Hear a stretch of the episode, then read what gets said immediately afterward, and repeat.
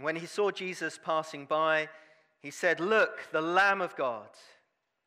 Then the two disciples heard him say this. They followed Jesus. Turning round, Jesus saw them following and asked, What do you want?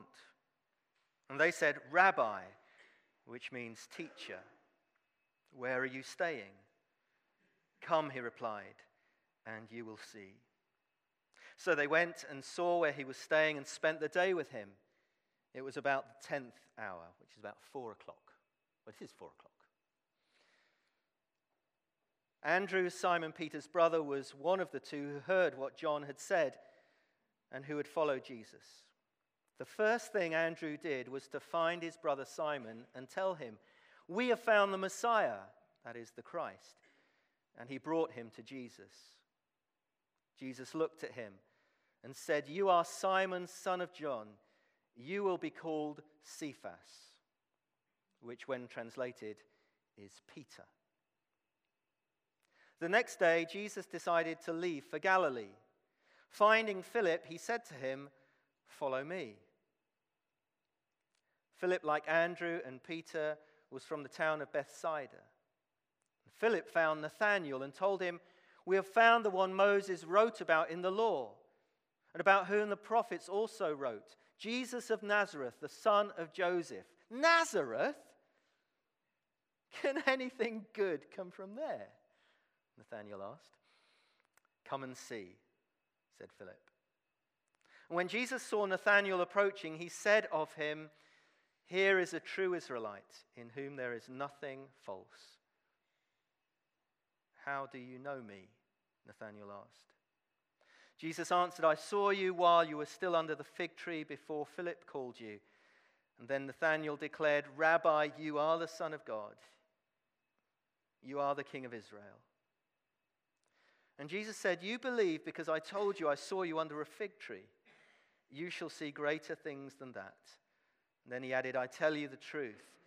You shall see heaven open and the angels of God ascending and descending on the Son Man. Let's just pray. Father, we love your word. It is a lamp to our feet. And we pray that as we just spend this time just asking you through this passage to speak to us, I pray that you will, by your Spirit, touch our lives, encourage our hearts, teach us more about yourself. In Jesus' name, Amen. Have you ever been part of a team? I've, I've been part of lots of teams um, as uh, when I was little and growing up in the playground. Do you remember? Some of you might remember the days when you'd sort of just all get together in the playground and two people would be picked as captains and then they'd pick their teams. That was either a good thing for you or a really bad thing that you were sort of the last one chosen and whatever. And then I remember playing for football teams for my school where actually the teacher chose the team. And, uh, and he was like the manager, and he would pick the team. And uh, I don't know whatever teams you've been in, but I Googled the best teams ever assembled because that's where you go for wisdom, isn't it? And uh, I had to try a few times because the first time they just came up with American basketball teams. So I thought that was a bit biased. Um, so I, I've pulled together a few of what they considered the greatest teams to be ever assembled. And you might want to, it's just a bit of a quiz, a bit of fun. Which is this team? It's a bit of a giveaway. You can shout out the answers. It's not a trick question. It is the A team. Well done. This is going to be good if that's the best thing you can do. Oh, who's this team? It's from a film. Oceans. Oceans 11. They put together a hand-picked team. It was to rob people, but it was, we'll just move, move on quickly. Ah, but we have great teams as well here. In the, not just all Americans. What about this for a team? What a great team. Lewis! If you're modern, it's Lewis and Hathaway, isn't it? But um, there you go. Another, another great team. I love this team. When I was small, I loved this team. Anyone know this team? The Magnificent Seven. We kind of found a level now, haven't we? Another team? Oh, this is a brilliant team. What were they called?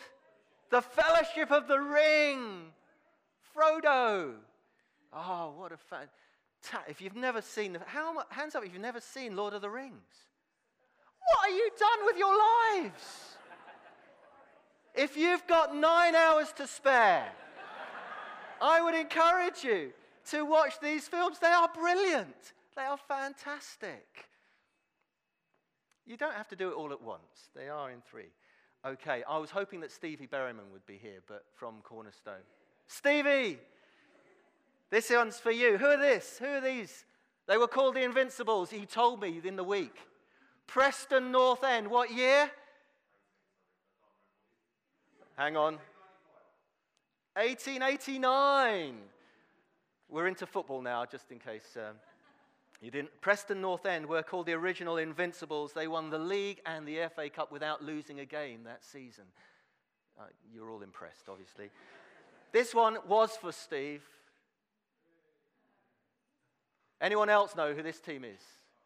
The Arsenal. Okay. And they were called the Invincibles as well. But I, this is my, this is my all time best football team ever. Yes! It's not Norwich. this is the Brazil team from 1970. I was only four years old, but they were fantastic. We'll argue later.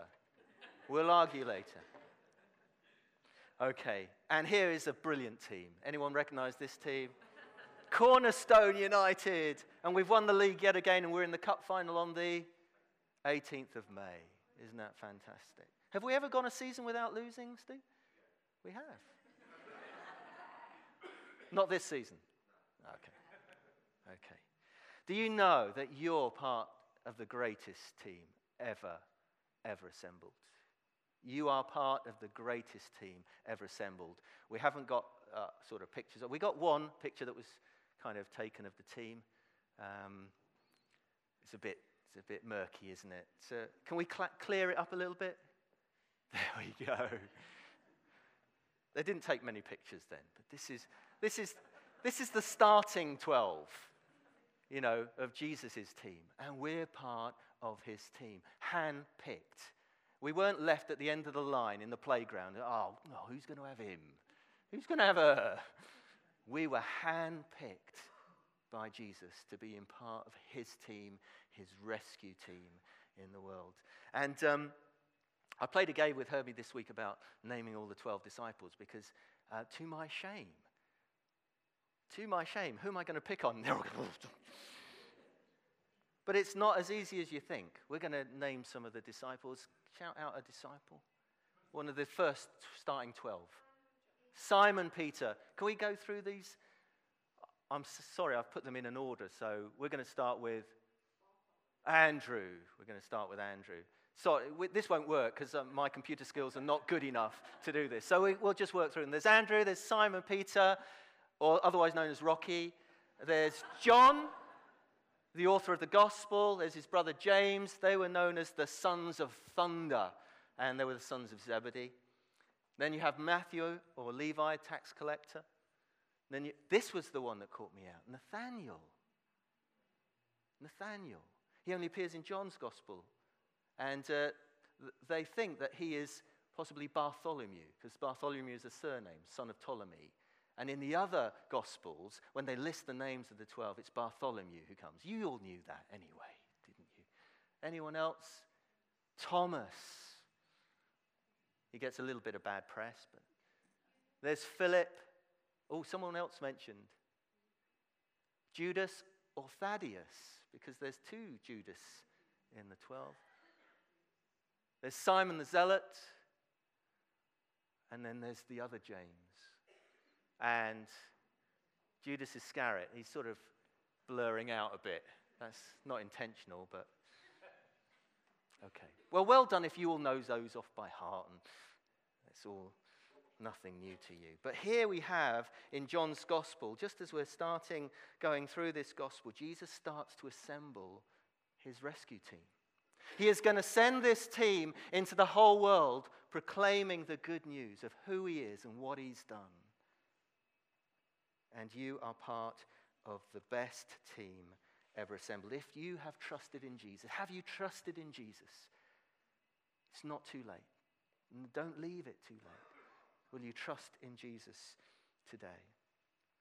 And it's as if John records kind of the opening week of Jesus' life, because if you just look through the paragraphs, if you had your Bible with you, you'd see that in verse 29 he says, The next day John saw Jesus. In verse 35, the next day John was there. In verse 43, the next day Jesus decided to leave for Galilee. And we pick up the story where John the Baptist yet again says, Look, the Lamb of God and he's pointing to Jesus. And last week we looked at what, what the Lamb of God meant and what it symbolized. And John just points his own disciples to Jesus. No jealousy, no ego in, in John the Baptist at all. He points his own disciples to Jesus, encouraging them to follow Jesus because he is the one. Remember, John said he wasn't even worthy to untie his sandals. Jesus was the one. And we're told that the two, these two disciples, follow Jesus. And they don't follow him in the way that sometimes we mean following him, they just kind of stalk him, you know, just walking behind him. And Jesus turns to them and says, What do you want? What do you want? Were they hangers on? Were they looking for amazing things to happen.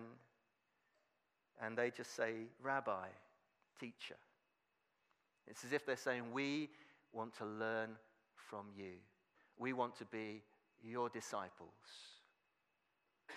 They were looking for someone. That's why they were with John the Baptist. And now John the Baptist points them to Jesus. And I guess they had no idea at that moment what this was going to involve. None of us do. When we trusted in Jesus, what he was going to do with us and in our lives. And Jesus just says, Come. And Jesus clears his diary for the day. You know, it would have been wonderful to see what Jesus had on his to do list that day. Find Andrew. Find John. Find Nathanael and Philip. You see, when they think they're looking for Jesus, what they realize is Jesus is looking for them. When I came to know the Lord Jesus, I thought I had found Jesus. I even told people, I found Jesus. No. He came looking for me. I was actually running away from him. He came looking for me and calling me, and he calls you as well. And Andrew and this other disciple begin to follow Jesus, and they will follow him for the next three years. In fact, they will follow him for the rest of their lives, and they will be spending eternity with Jesus. And the moment that you began following Jesus, you're following him for life, and you're following him into eternity. And things are never the same when Jesus is Lord of our lives. Notice the detail in this gospel. It's four o'clock. The writer is almost here, hidden here, I think. Maybe this is John. And he's not named yet. But there's an eyewitness detail. This happened at four o'clock. I met Jesus on a spring day at four o'clock. And if it's John, he would have been a very young man, maybe even late teens. We don't know for sure. And Jesus begins to assemble his team of ordinary people. Ordinary people, just like you and me. And we can identify with people like this. And the first thing, I love Andrew. Andrew is always in the shadow of his brother. I don't know if that's ever happened to you or in, families. He is always in the shadow of his life. Even here, when he is the first to meet Jesus, he is introduced as Simon Peter's brother. Always in the background, but he has such a good heart, Andrew. What a great guy Andrew is. The first thing he does is to go and find his brother and tell him about Jesus. And everywhere in the Gospels, he's introduced as Simon Peter's brother. But the three times when Andrew takes center stage in the Gospel, every time he is introducing people to Jesus. Isn't that wonderful? He wasn't the leader. He wasn't the, probably the most eminent preacher among the, among the gang, but he was the one introducing people to Jesus all the time. And I'm so grateful that we have amongst us here people who you may not be in the limelight, not the preacher, but you're always introducing people to Jesus. And it's fab. Keep doing it. Keep doing it. And Simon comes. And Jesus looks at him and literally he gazes at him. It's as if Jesus looks into his heart and he doesn't just see what's there on show, he sees what can be there. You are Simon. You will be called Cephas, Peter, Rocky. The impulsive nature will be redeemed into a rock solid leader. And as we'll see next week, water into wine. First sign that Jesus performs, first miracle. It's Jesus' initiative. He comes to Simon and he says, I'm going to make you a new person with a new name. The next day, John says that Jesus finds Philip. And all he says to Philip in this gospel is, Follow me. Isn't that brilliant? Sometimes I spend 10 weeks on Alpha just preaching my heart out, you know, and just sharing everything I know and even some things I don't know, you know, because I want people to see Jesus. Jesus, follow me. Just follow me. And, Pete, and Philip, he just, okay. It's wonderful when people say, come on, Alpha, just ready to follow Jesus. It's like week two, they, yeah, I'm up for this. What does Philip do? He finds Nathanael. And why we think Nathanael and Bartholomew are the same is whenever there's a list of the, the apostles, Philip and Bartholomew always come together. And he says, Philip says, We found Jesus. We found the one. No, he didn't. Jesus found him. He'll realize that. Jesus of Nazareth. And isn't it brilliant, Nathanael's reply? It's just fab, isn't it? And Nathanael went, Nazareth? Jesus of Nazareth. That's the pits of a place. Has anything ever good come out of Nazareth? I've been to Nazareth, but not back then. But it's, I mean, it's no great shakes, but it's a bit unfair, I think. Can anything good come out of Nazareth? And Philip just says, Come and see. Come and see. And here, right at the beginning of the gospel, we see a culture of invitation. We've talked about in our vision statement having a culture of invitation. That we should be a church that invites people all the time, whether it's to church or the men's breakfast or to the ladies' lunches or anything that we're doing. Just keep inviting. Come and see. It's right here at the beginning of the gospel a culture of invitation. And when Jesus sees Nathanael, he speaks about him. And he says, Here is a true Israelite in whom there is nothing false. He knows Nathanael. I remember when um, early days of meeting Edward, this is the verse God gave me for Edward. There is nothing false in him. It's a wonderful thing to have spoken about you, isn't it?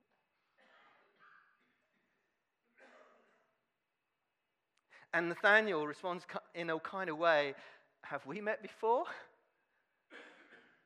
How do you know me? There is something just in that simple word that Jesus says about him that Nathanael knows that Jesus knows. Jesus knows my heart. How do you know me? And Jesus says to him, I saw you under the fig tree before Philip called you. And Nathanael just breaks out. He says, Rabbi, you're the Son of God. I don't think he's meaning here that he believes Jesus is God the Son, but it's a messianic term. You're the Son of God. You're the King of Israel. It's as if Nathanael knows that Jesus is a man who knows his heart, his dreams, his prayers. And Jesus knows you.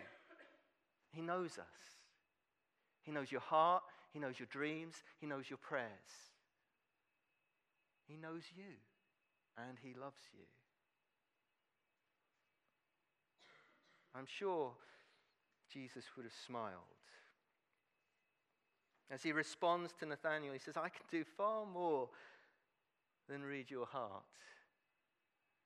You're impressed that I saw you under the fig tree before Philip called you. You will see greater things than these. And then we come to the tricky verse in this passage. I tell you the truth, you will see heaven open and the angels of God ascending and descending on the Son of Man. Am I the only one when we read that? What does that mean? What did Jesus mean by that? What's the verse all about? And as you dig deeper, you see that it comes from the background in Genesis, a story about Jacob. Last week, the kids were out in free runners and they were doing about Jacob's ladder, and they made ladders out of breadsticks. Did you remember that? It's brilliant. Ladders you can eat. Fantastic. And the background, if you want to catch it up later, Genesis 25 to 28, is the story of Jacob. Jacob's ladder, it's sometimes called. There was Abraham, Abraham's son Isaac, and Isaac's son Jacob. In fact, two sons, Jacob and Esau, that became two nations. Jacob became Israel, 12 tribes. And Jesus gathers his team, 12 disciples. There's a fulfillment here of the scriptures. Jacob, to cut a long story short, deceived his father. He stole his brother's birthright and his brother's blessing. And he was on the run in fear of his life. And one night he stops and he sleeps and he has a dream. And in the dream, he sees a ladder with its base, the foot of the ladder on the ground, and its top reaching to heaven. And he sees angels descending and ascending on this ladder between heaven and earth. Heaven touching earth. He sees it in this vision, in this dream. And above it stands the Lord. I am. And God says to him, and he affirms the covenant that he made with Abraham and Isaac I will give you this land.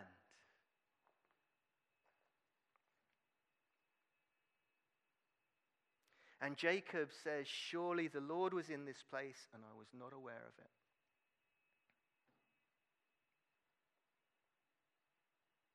Like Nathanael, can anything good come out of Nazareth?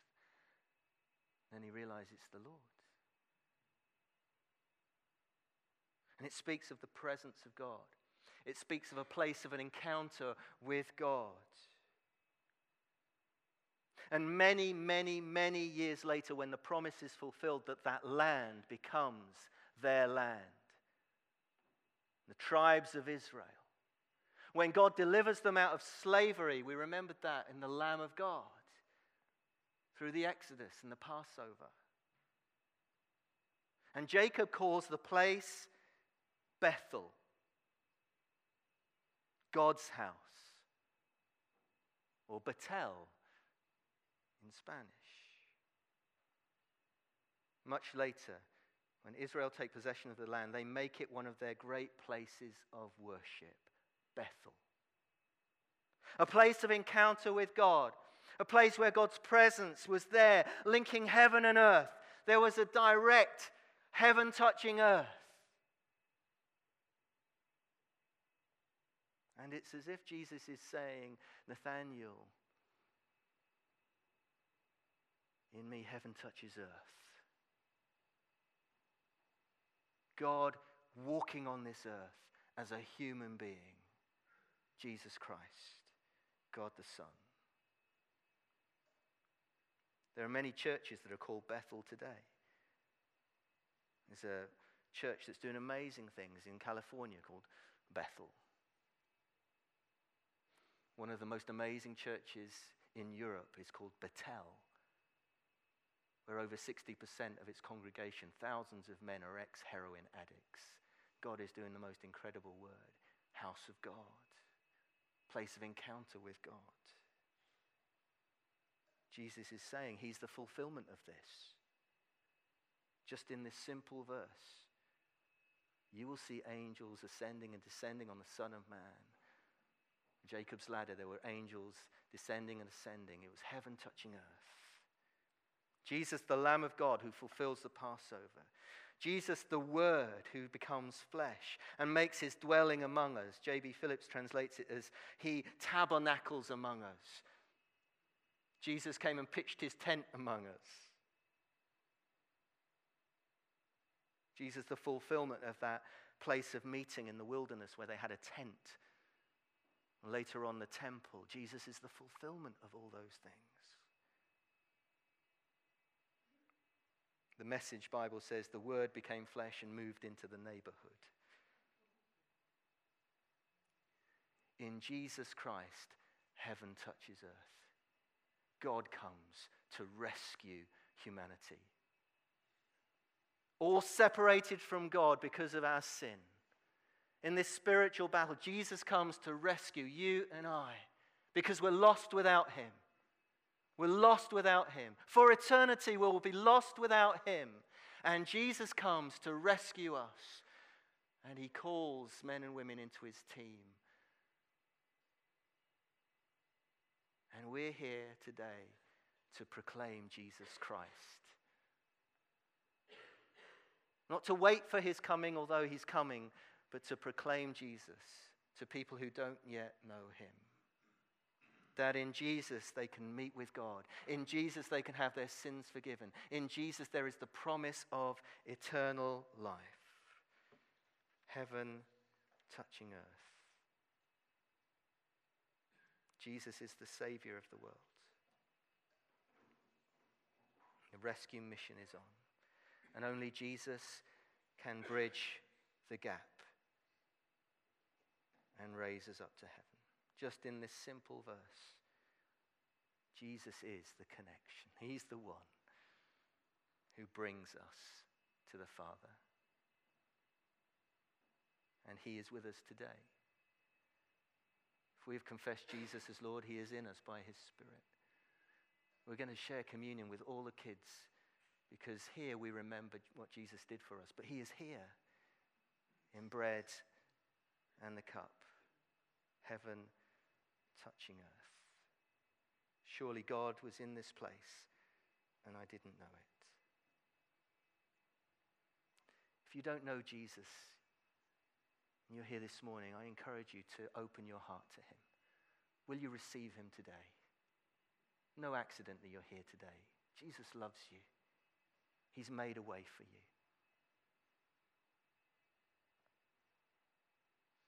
When Jacob had that encounter with God,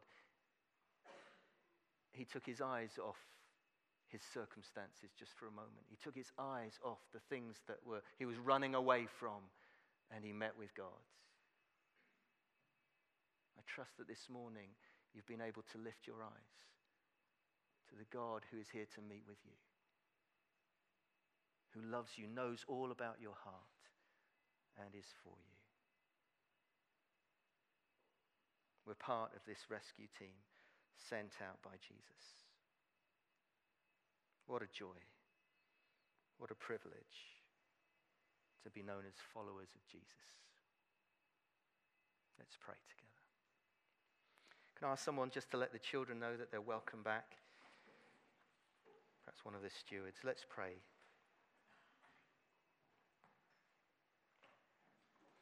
just want to give an opportunity if someone wants to just come to faith this morning, put trust in Jesus. I encourage you just to pray a simple prayer. Just asking Jesus to come into your life.